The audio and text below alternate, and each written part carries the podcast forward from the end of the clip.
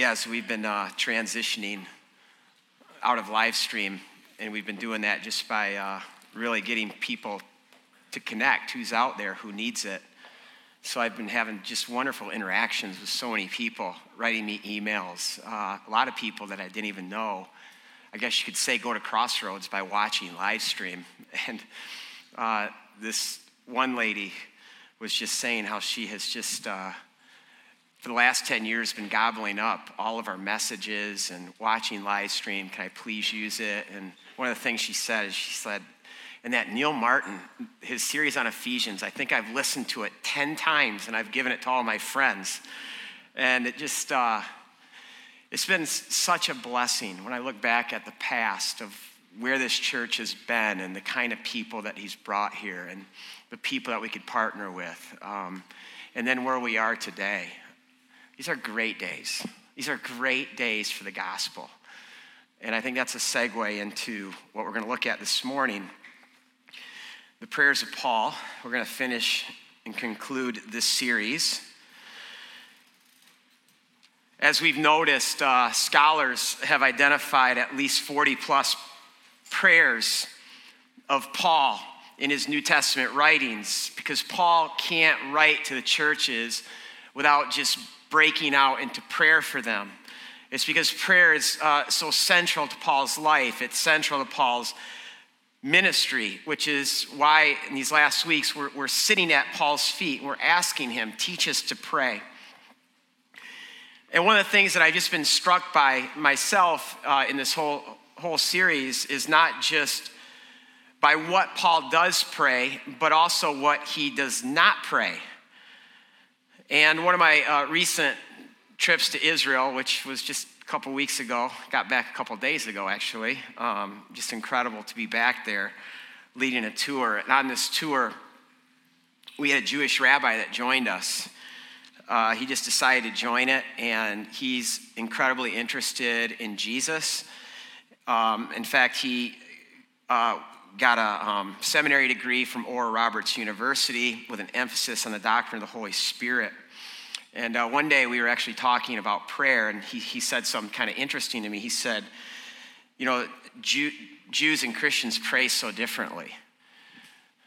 And I just asked him, How so? And he said, Well, Jewish prayer is much more centered on God's character. Uh, we praise God uh, all the time for who God is. Uh, we spend a lot of time in Thanksgiving thanking Him, and it seems that Christians just kind of run to making their, their requests to God and uh, almost like God is a Santa Claus. And I thought, man, that's a little bit like, sounds like Paul. And I thought, yeah, Paul's Jewish. Um, and, and I think Paul's prayers reflect this. In fact, Jesus even says in the Sermon on the Mount, he says, Do not pray like the Gentiles who just heap all the, these requests before God. Now, listen, while I don't want us through a series like this to become paranoid, where we have to like just perform the right prayers, uh, because at the end of the day, prayer is simple. It's simply talking to God, it's offering to God our hearts. However, I do think that we can grow in how we talk to God. I mean, just imagine a friendship where the friend, all they ever did was just ask for things. Ask, ask, ask. Can you do this? Can you get me this? Can, can you help me with this? And yet, I also think about this in light of the fact that Jesus taught us to pray by saying our Father, and God is our Father, and I'm a father, and I love it when my kids need my help. I love it when they ask things of me. But I also like to hang out with them. I like to be with them. I like to just talk about life. So hopefully in this series, like we're just we're learning. We, we can continue to grow in how to pray. Today we're going to look at 1 Thessalonians chapter 3. If you want to turn there in your Bibles, you guys sit for my words, but we love to stand for the Word of God. So let's stand. I know it might be a harder um, book to find in your New Testament. 1 Thessalonians chapter 3. For context, I'm going to begin reading at verse 7. Therefore, brothers and sisters, in all our stress and persecution, We were encouraged about you because of your faith, for now we really live since you are standing firm in the Lord. How can we thank God enough for you in return for all the joy that we have in the presence of our God because of you? Night and day, night and day, says Paul, we pray most passionately that we may see you again and supply what is lacking in your faith. Now, here's Paul's prayer for the church, for the Christians in Thessaloniki. Now may our God and Father Himself and our Lord Jesus clear the way for us to come to you. May the Lord make your love increase and overflow. Literally, the word there is abound and abound for each other and for everyone else, just as ours does for you. May He strengthen your hearts so that you will be blameless and holy in the presence of our God and Father when our Lord Jesus comes with all His holy ones. This is God's word. You can be seated. All right, so let's uh, just step into the context here. Let's, let's talk about the people that Paul is writing this to, this letter uh, that we call First Thessalonians, um, and, and also that Paul's praying for in this letter. So, on Paul's second missionary journey, I just want to show you this.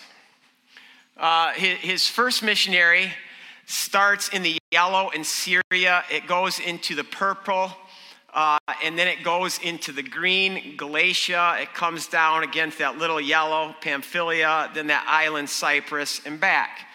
Uh, Paul's second missionary journey is much more aggressive. What Paul wants to do every time is push deeper and deeper into the Roman Empire. And he's trying so hard, you, read, you can read about this in the book of Acts, he's trying so hard to get to that to the red there, that province of Asia. And why does he want to get to the province of Asia? Well, Asia is where east meets west. It's the most important uh, province in the Roman Empire. It has cities like Ephesus, Pergamum, Sardis, Miletus, Smyrna. All those cities are the Londons, the New Yorks, the Bostons of the ancient world. Paul wants to get there, but God keeps closing the door. Finally, Paul gets there, and he has a dream of this man from Macedonia. Macedonia is right above uh, Asia, it's, it's the purple. This man in the dream is saying to Paul, Paul, please come, please help. He's begging Paul. So Paul immediately goes to Macedonia. Macedonia now is Europe. Paul is now bringing the gospel to Europe. It's also the home to Alexander the Great. Uh, Alexander the Great ignited the greatest empire the world had, had known at that time.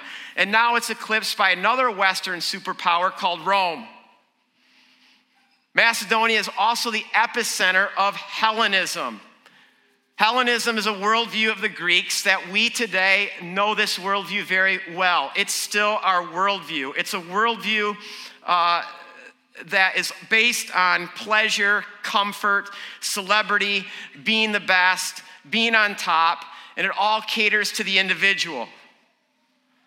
In fact, one of the things that I love uh, what's going on in light of this, because as Alexander took his armies from the west to the east, conquering and proclaiming this gospel of Hellenism, and the way he proclaimed it was by planting cities, now all of a sudden, Paul and the apostles are going from uh, the east and they're going west and they're proclaiming the gospel of Jesus, and they're doing this by planting churches. This is not by accident.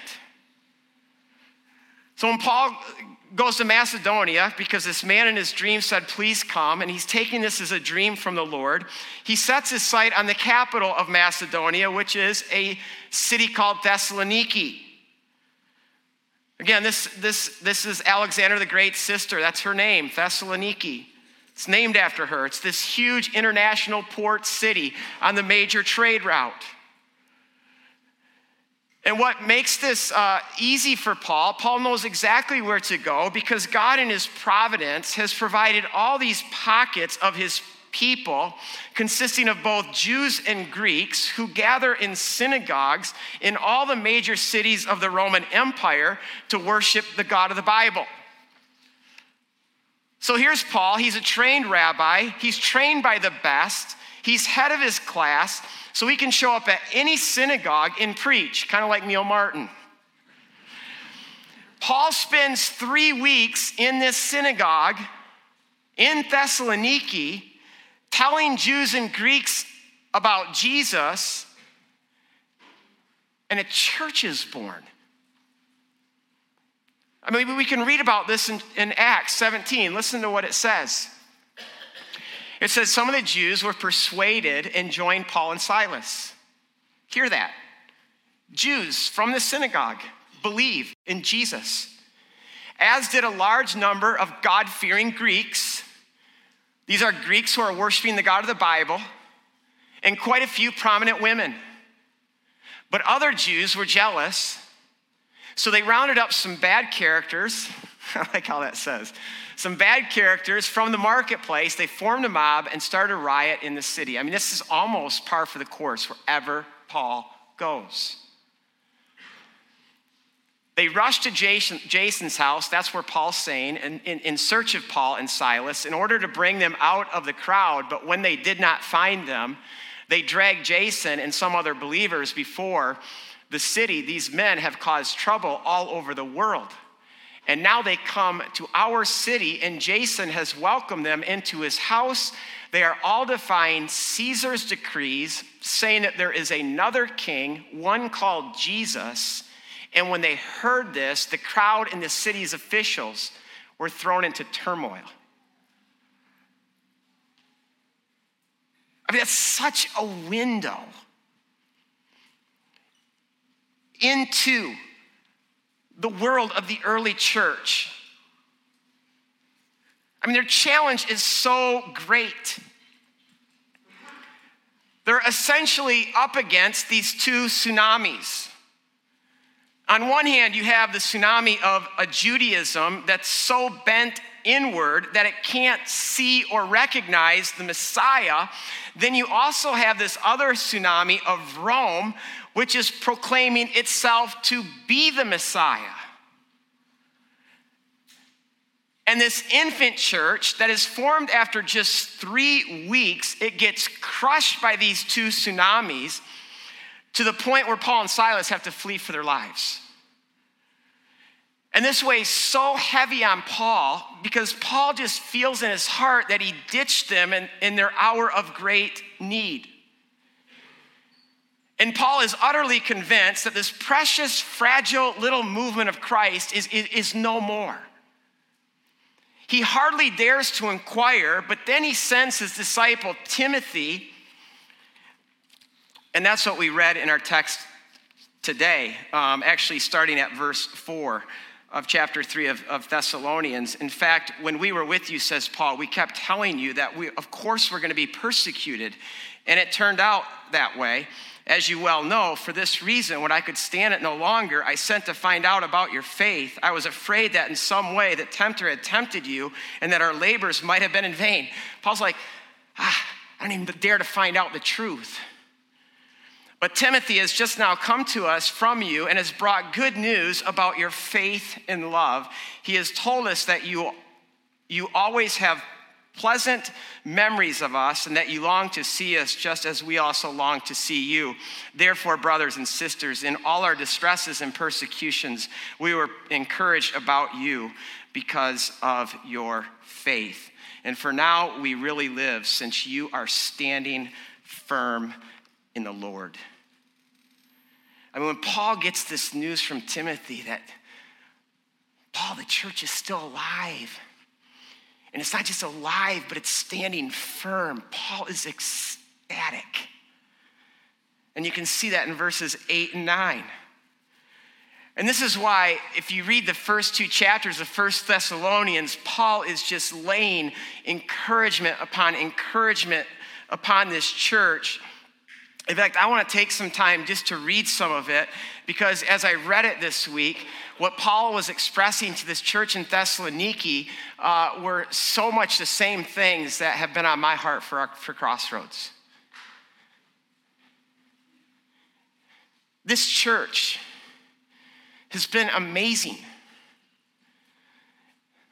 And the waves that, that have pounded on this church, even in the last two years, the waves of COVID and the political and racial divisions in our culture and, and all the cultural change that's going on around us that are just pounding on this church. When I read what Paul was saying to the church in Thessaloniki, that same stuff just resounded in my own heart for Crossroads. Listen to what Paul says.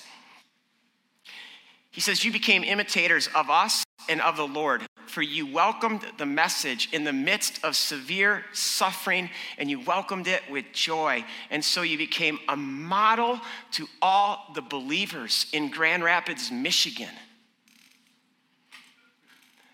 The Lord's message rang out from you, not only in Macedonia and Achaia, but your faith in God has become known everywhere. They tell us how you turn to God from idols to serve the living and the true God.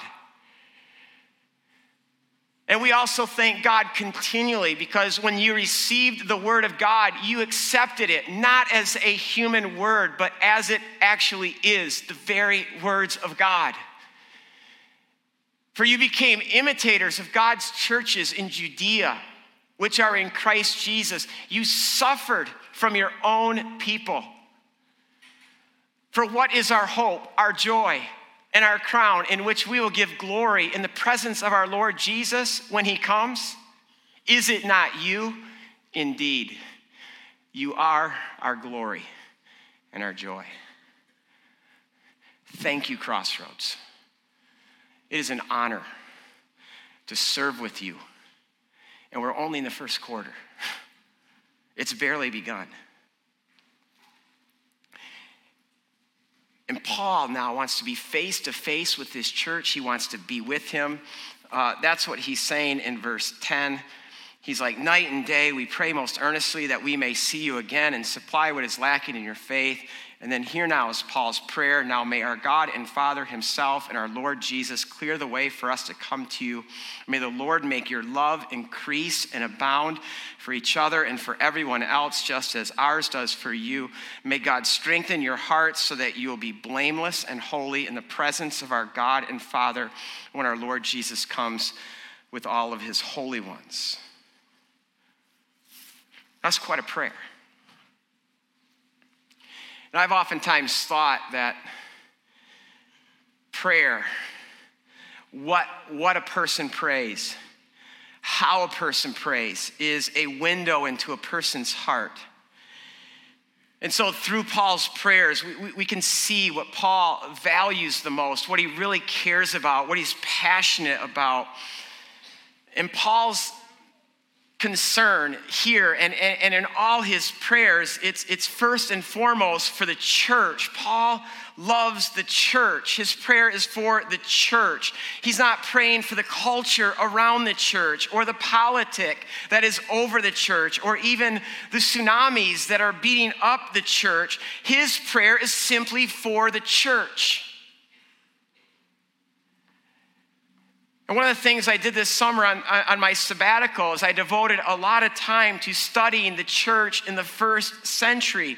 And one of the things that really struck me, not just about Paul, but about the, the apostles and, and, and the entirety of the early church, is how they don't concern themselves with culture or politics. It's just not there. Read the letters that, that Paul and, and the other apostles write. You're not going to find it. And then I took a really hard look at the politics of that first century world in which the church is, is, is being birthed into. I mean, they're under imperial Rome this is a polity of total control that demands total allegiance, even demands that everyone pay honor to an emperor that bordered was, was worship. Hail Caesar. Roman polity created tons of cultural wrongs and social injustices. I mean, Rome literally put a price tag on every human being, a price tag that determined where one could go, what one could do, what kind of people one could associate themselves with. It even determined where you sat in the theater, if you could even go to the theater, where you sat in the stadium. It was all done according to your rank. In fact, in any and every social set, uh, setting in Rome, everything was done according to rank. From where you sat at the table to the quality of food that you got to eat. Roman wives were property. Children were treated as property. In fact, every child born to a Roman father had to get his approval or it was tossed to the garbage heap. How about the sexual ethic? I don't even know where to start with that. There was no sexual ethic. The only ethic that existed in the empire is a wife could not have sex with anyone but her husband. She was his property. That's the only ethic. Or slavery. Whoever Rome conquered, the masses of the conquered were sold into slavery. Conquered Greeks, Jews, Gauls, Celts, Germans. A quarter of Rome's population is slave. This is just a small taste of the empire in which the church is birthed. Read the letters. Paul, Peter, James, John, they, they never instruct the church to be political or to even seek political or social change. It's not there. Even slavery, this gross injustice of that time Paul writes to his congregations consisting of Jews and Greeks, some of whom are slaves in pagan Roman households. Look at what Paul instructs them. He's not concerned with Roman practices and Roman norms. Or take the sexual practices of Rome every feasible form of sexual immorality was being practiced and it was considered normal. Paul never calls the church to take on these practices and norms. But you know what he does do? Read, read Philemon. He says, In the church, Philemon, there is no slavery not in God's house. Read what he writes on sexual immorality to the church. Church in Ephesus, there ought not even be a hint, a whiff of it among you. And Paul would say that, and the, and the, New Testament writers would, would, would say that about everything, about racism in the church, not a hint. About inequality, not a hint. About idolatry and materialism, not a hint.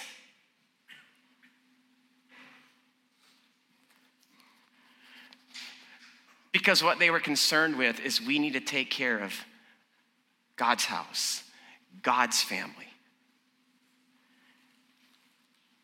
That we are something radically different from Rome, radically different than the world around us, radical in the way Jesus was radical. And that is what Paul's praying here. Look at what he prays.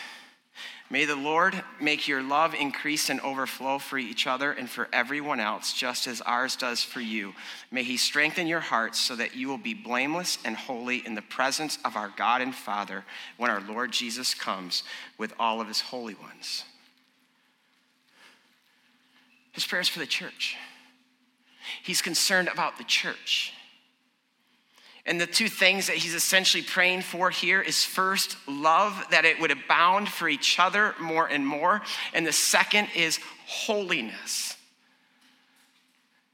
And since our church talks a lot about love, let me start with the latter holiness. He says, May He strengthen your hearts so that you will be blameless and holy in the presence of our God and Father when our Lord Jesus comes with all of His holy ones. And you can't talk about holiness without first talking about God. God is holy. When is the last time you heard a sermon on the holiness of God? When is the last time we've heard a sermon on God's call for us, His church, His family, to be holy?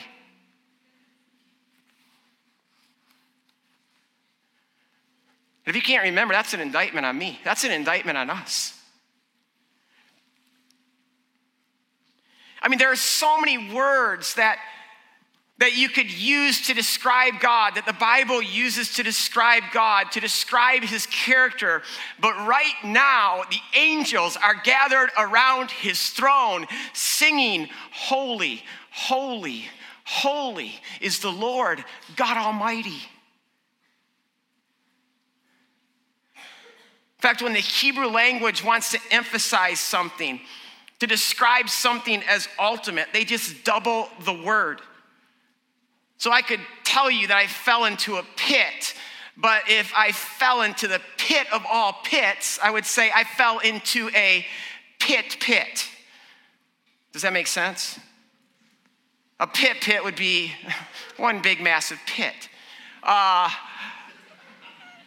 okay, another doubling of words that the Hebrew likes to use is peace. And, and when it does it, we translate it perfect peace, like Isaiah 26. You keep him in perfect peace whose mind is stayed on you. But in the actual Hebrew, it's just peace, peace. The only tripling found in our Hebrew Bible is holy holy, holy. Because God isn't just holy, He isn't even just holy, holy. He is holy, holy, holy. And then when you consider what, what holiness actually means. It, it, it, means to be wholly other, it means to be completely set apart, it means to be utterly distinct. So to say that God is holy is to say that He is so awesome, He is so set apart, He's so perfectly and stunningly beyond anything in all creation that the only thing a creature can do in his presence is to fall on its face and say, Holy, holy, holy. When is the last time? When is the last time you have been face down in the presence of a holy God?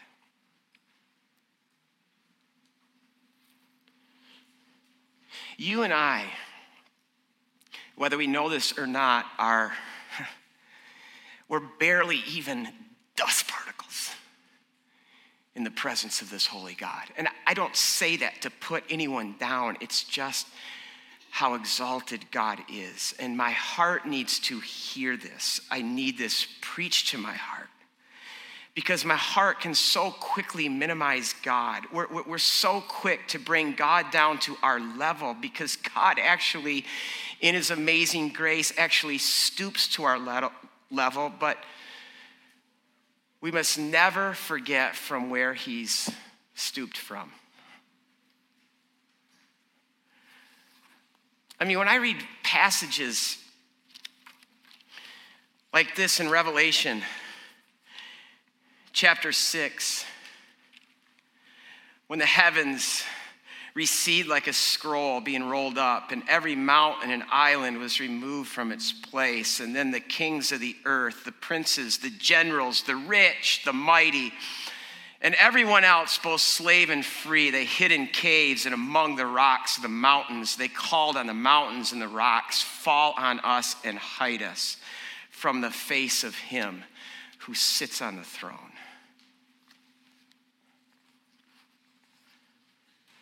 I mean, even Isaiah, when he's brought into the holiness of God, where he sees him, uh, all he can say is, I'm, I'm ruined.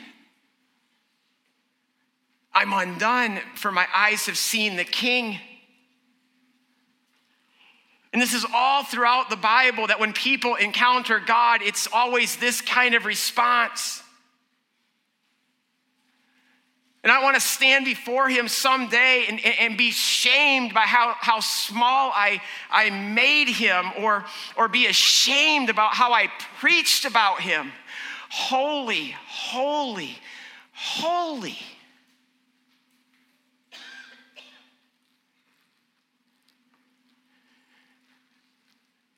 and the call that God has always placed on his people be holy as I am holy. And yeah, we know that, that that's all over the New Testament, but then also it gets picked up, or in the, it's, it's all over the Old Testament, but it also gets picked up in the New Testament in places like 1 Peter 1 15, verse 16 uh, where Peter writes, But just as he who called you is holy, so be holy in all you do, for it is written, Be holy because I am holy. That's the call in our life. It, it, it's, it's to be holy. And, and, and then when we understand what holiness means, it, it, it's this call that we're set apart, that we're distinct, that we stand out, that we're radically different from the world around us. Are we? See, and for Paul, th- th- this is something that he has been taught his whole life. It's because he's Jewish. Devoted Jews have radically stood out from the world for a whole millennia, from the way that they dress to the way that they eat to the way that they uh, organize their time and keep Sabbath to their sexual ethic of purity. I mean, the world didn't have a, a sexual ethic of, of what purity and holiness look like until the God of the Bible spoke. Which is why when people are like left wondering, uh, why is our sexual uh, ethic leaving us today? Who's listening to God?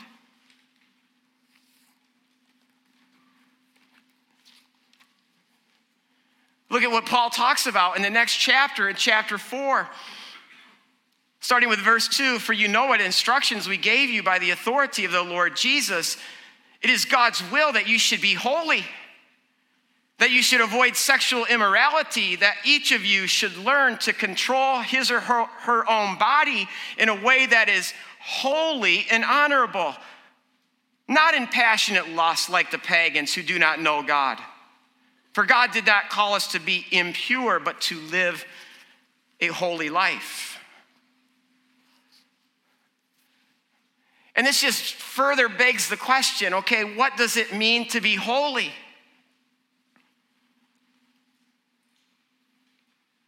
And this is where we could go down so many rabbit trails, but I don't want to get bogged down in the rabbit trails because we don't need to. The simple answer to that question of what does it mean to be holy is simply Jesus. We just need to look at his life. We need to listen to his teachings, namely the Sermon on the Mount, Matthew chapter 5 through 7, because that whole sermon is about holiness. It's Jesus talking to his followers about how we are set apart for God for the sake of the world. I mean, even those powerful images that Jesus uses right at the beginning of that sermon, uh, when he talks about how you are to be salt, how you are to be light, ask yourself, what do salt and light have in common? They're both distinct. Salt provides a distinct flavor. Light also is so distinct that you can see it miles away when it's in darkness. And then the rest of that sermon, Jesus just flushes out what this distinctiveness looks like in his followers. He says things like, You've heard it was said, do not commit adultery. But I say to you, don't even look at a woman lustfully. You've heard it was said, do not murder. But I say to you, if anyone looks at someone and calls them a fool, you've killed that person with your words.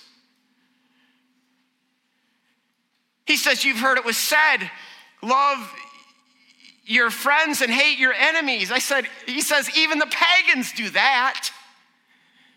He says, But I say to you, love your enemies, pray for them who hurt you and mistreat you. If they hit you on this side of the cheek, turn the other side also. And then he concludes this sermon by saying, Be perfect as your heavenly Father is perfect. This has always been the call on God's people. Be holy, says God, as I am holy. Years ago, uh, uh, an English professor at Texas A&M had her students read the Sermon on the Mount and, and, and write a short essay response, and she was just literally flabbergasted by the response um, that she wrote her own essay uh, on this project. And she includes some of the students' responses um, that they, what they said about the Sermon on the Mount. One, uh, one person said, The stuff the churches preach is extremely strict and allows for almost no fun without thinking it might be a sin. Another person wrote, I did not like the essay Sermon on the Mount. It was hard to read and it made me feel like I had to be perfect and no one is. Another person wrote this The things asked in this sermon are crazy. To look at a woman as adultery, that is the most extreme, stupid, unhuman statement that I have ever heard. The professor was so shocked by the response because the vast majority of students were repulsed by this sermon. It made them angry. It's because holiness, the pursuit of holiness, walking out holiness elicits that kind of response. Rudolf Otto, the, the, the, great theologian, in his book, The Idea of the Holy, says anytime we encounter another living entity that is so beyond us, so extraordinary, so awesome, it's normal to have this schizophrenic response where we are both drawn towards but repulsed at the same time. And listen, this holiness that Jesus walked out, it was distinct not even just from the world around him, but it was utterly distinct even from the holiness pursuits of his day, because the Pharisees too were all about holiness, living this holy life. But for them, holiness was external. It was how I look, how do I appear, how well do I perform. And for Jesus, holiness is internal, it starts with a person's heart. But more importantly, holiness to a Pharisee is separation. It's all about living this life where, where we separate ourselves from sin and sinners. See, this is where Jesus' images of salt and light just shatter these notions of holiness because just think about salt right now. How bland would your food be right now without salt? Your meat, chips, corn on the cob. I mean, salt flavors food, it, it, it, brings out the flavors, it brings out the best qualities in the food that we eat. And no one except for my wife says, Oh, this salt is so good. She actually does eat salt by itself. Um, no, but what people do say is like, wow, this steak is so tasty and delicious. Why? It's this is what salt does. It brings out the best in the things that it's applied to. So think about what Jesus is saying about us when he, he says we are to be salt. He's saying that we are to be applied to the world. We are to make our world taste good. So as we're applied to, to, to friendships and teams and family, as we're applied to our communities and our work and our school and our city and our nation, we are to bring out the best. And just look at Jesus. No one did this like him. Wherever he went, whoever he is with, especially those by whom all appearances were no good, he was so good at bringing out the best. Then, when you also add to this in the ancient world, this, this, this, was their preservative. They had no refrigeration, and so salt was applied to food, namely to meat, to preserve it, to keep it from rot, to keep it from spoil. And, and just let that imagery just fall on us because Jesus is saying that about us. Like salt, we are to be applied to every aspect of our world so that we preserve it, that we keep it from rotting and decay. Or think about light. I mean, light is useless to darkness until it's actually placed in darkness, which is why Jesus says, Don't hide your light from the darkness, but let your light shine before men that they may see your good deeds and give praise to your Father in heaven. In fact, I love this word for good because the good deeds here is not just good in a moral sense. It's it's the word for beauty. It's, it's good in, in the beautiful sense. It's the call that Jesus is putting on our life that, that when the world sees us, they, they'll see something beautiful. They'll see a beautiful life. They'll see beautiful deeds. They'll see a beautiful walk with Jesus. This is holiness. And see, this is why Paul prays what he does before he prays for holiness. He says, May the Lord increase your love for one another. May your love abound and just spill all over. And see, I think a lot of us almost see love and holiness as two separate entities, but love really is the essence of holiness. Because where love abounds, holiness abounds, and where holiness abounds, love will always abound. Because the greatest imperative there is is Shema. It's to love God with absolutely everything that we have. That is holiness. And it is to love our neighbor, it is to love people who are just like us. That is holiness.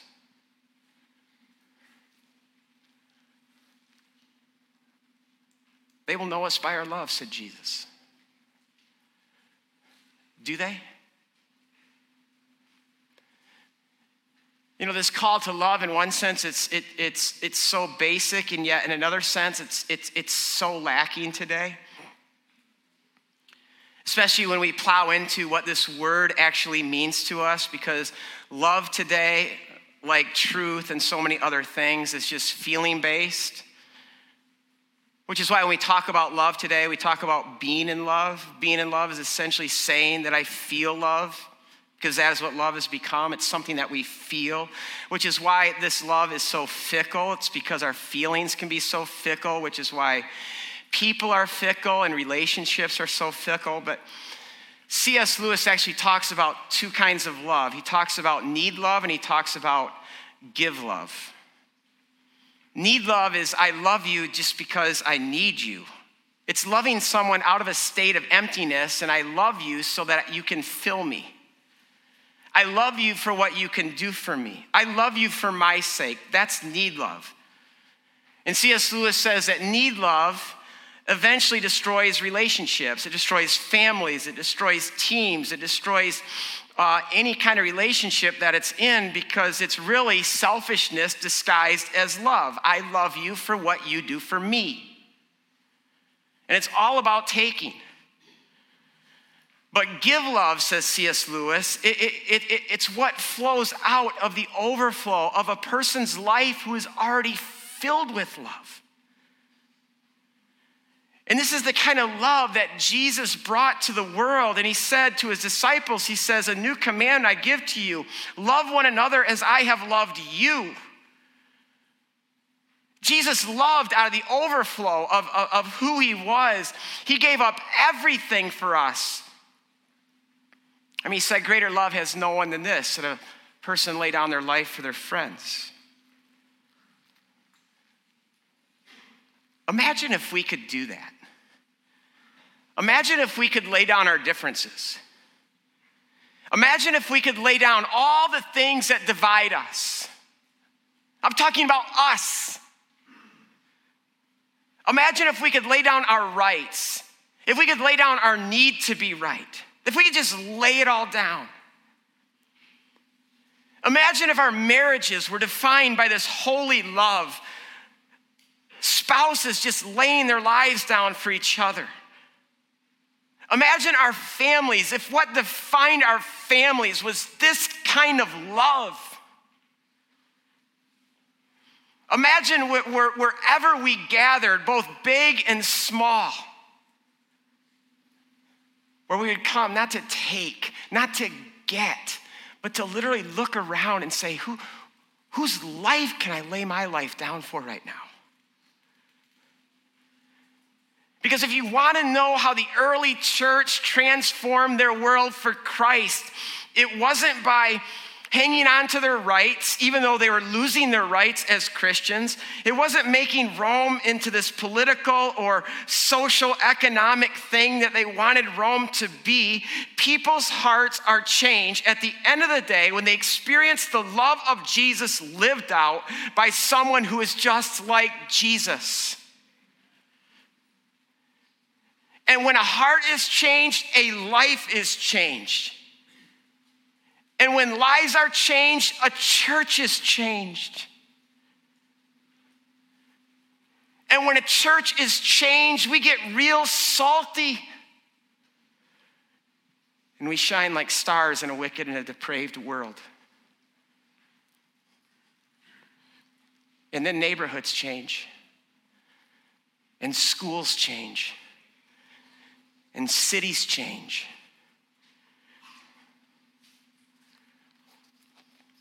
So, really, the question then becomes, and I'll end with this how do we get this holy love?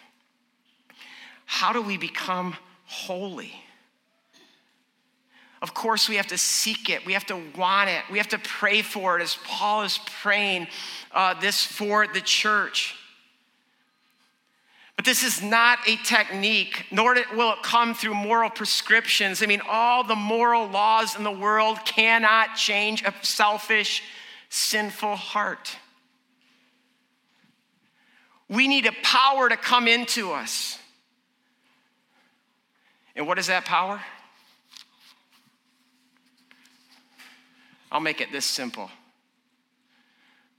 Paul writes, He, Jesus,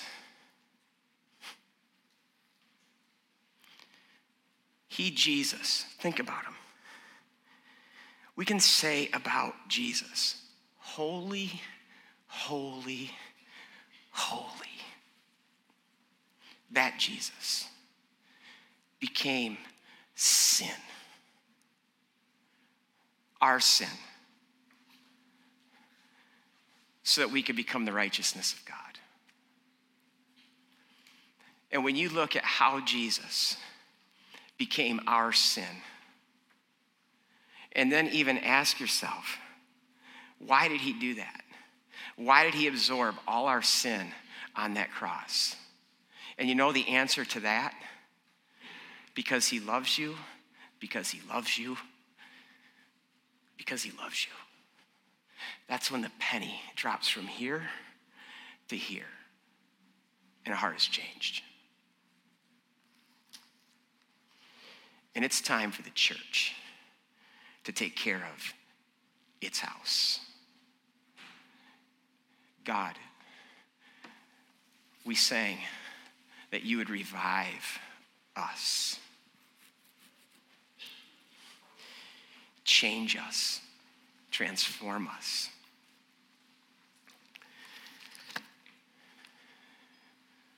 May we see, God, all that you have done for us in Christ. May we see ourselves in light of you, a holy, holy God. And what a holy God did to make us holy.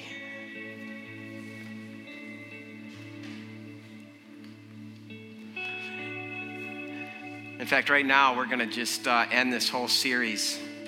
Instead of talking about prayer, let's pray. And we're taking all the prayers of Paul that we've looked at We're going to put them in, on slides on the screen, one at a time, to allow the Holy Spirit to cause us to pray, however the Spirit leads. And, and, and maybe some of you even want to pray out loud. But right now, let's just uh, let's bow our hearts before our Heavenly Father in heaven and, and, and, and let's pray.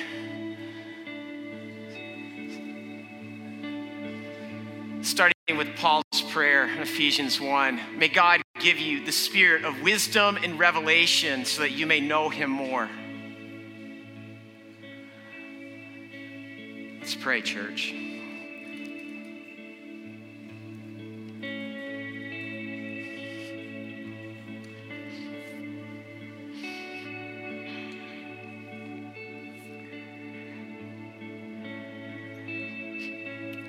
Give our hearts a desire to know you. God, may it be the driving passion of our lives to know you. And God, with that, give us a, a spirit of wisdom and revelation.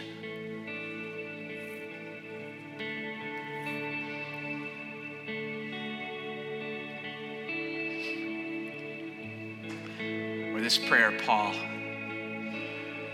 I pleaded with the Lord. Take it away.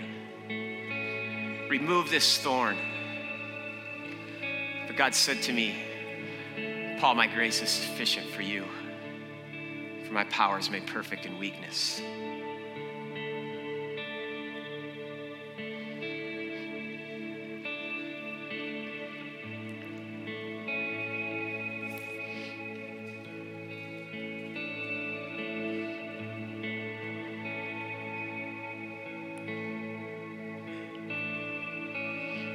Whatever those thorns are right now, just cry out to God.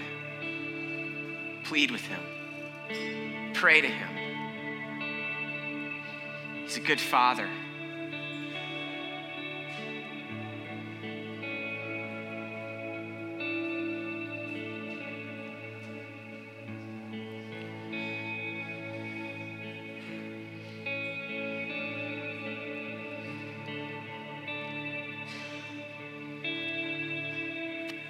This prayer, Paul. It is my prayer that your love may abound more and more with knowledge and discernment.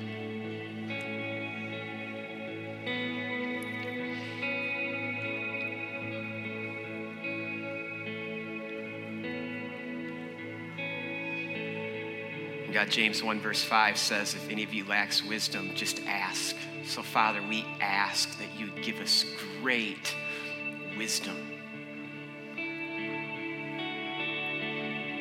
wisdom for the path that we are called to walk, wisdom for this time in which we live. God, give us wisdom.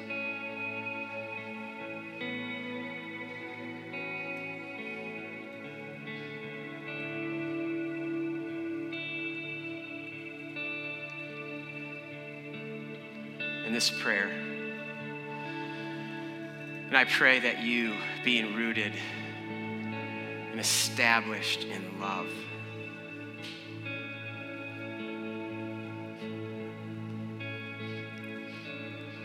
For God so loved the world that he gave.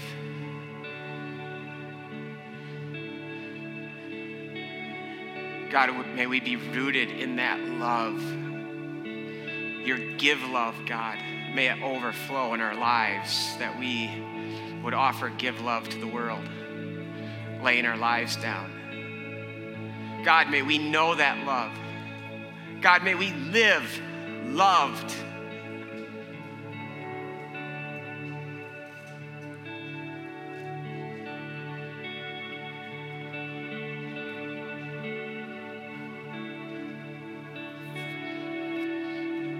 May God strengthen our hearts so we may be holy.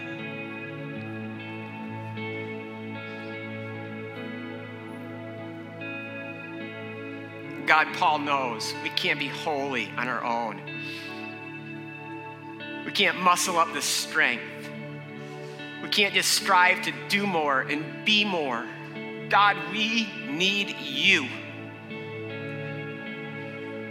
Spirit of a living God, fall afresh on us, fill us, mold us, use us, change us, transform us.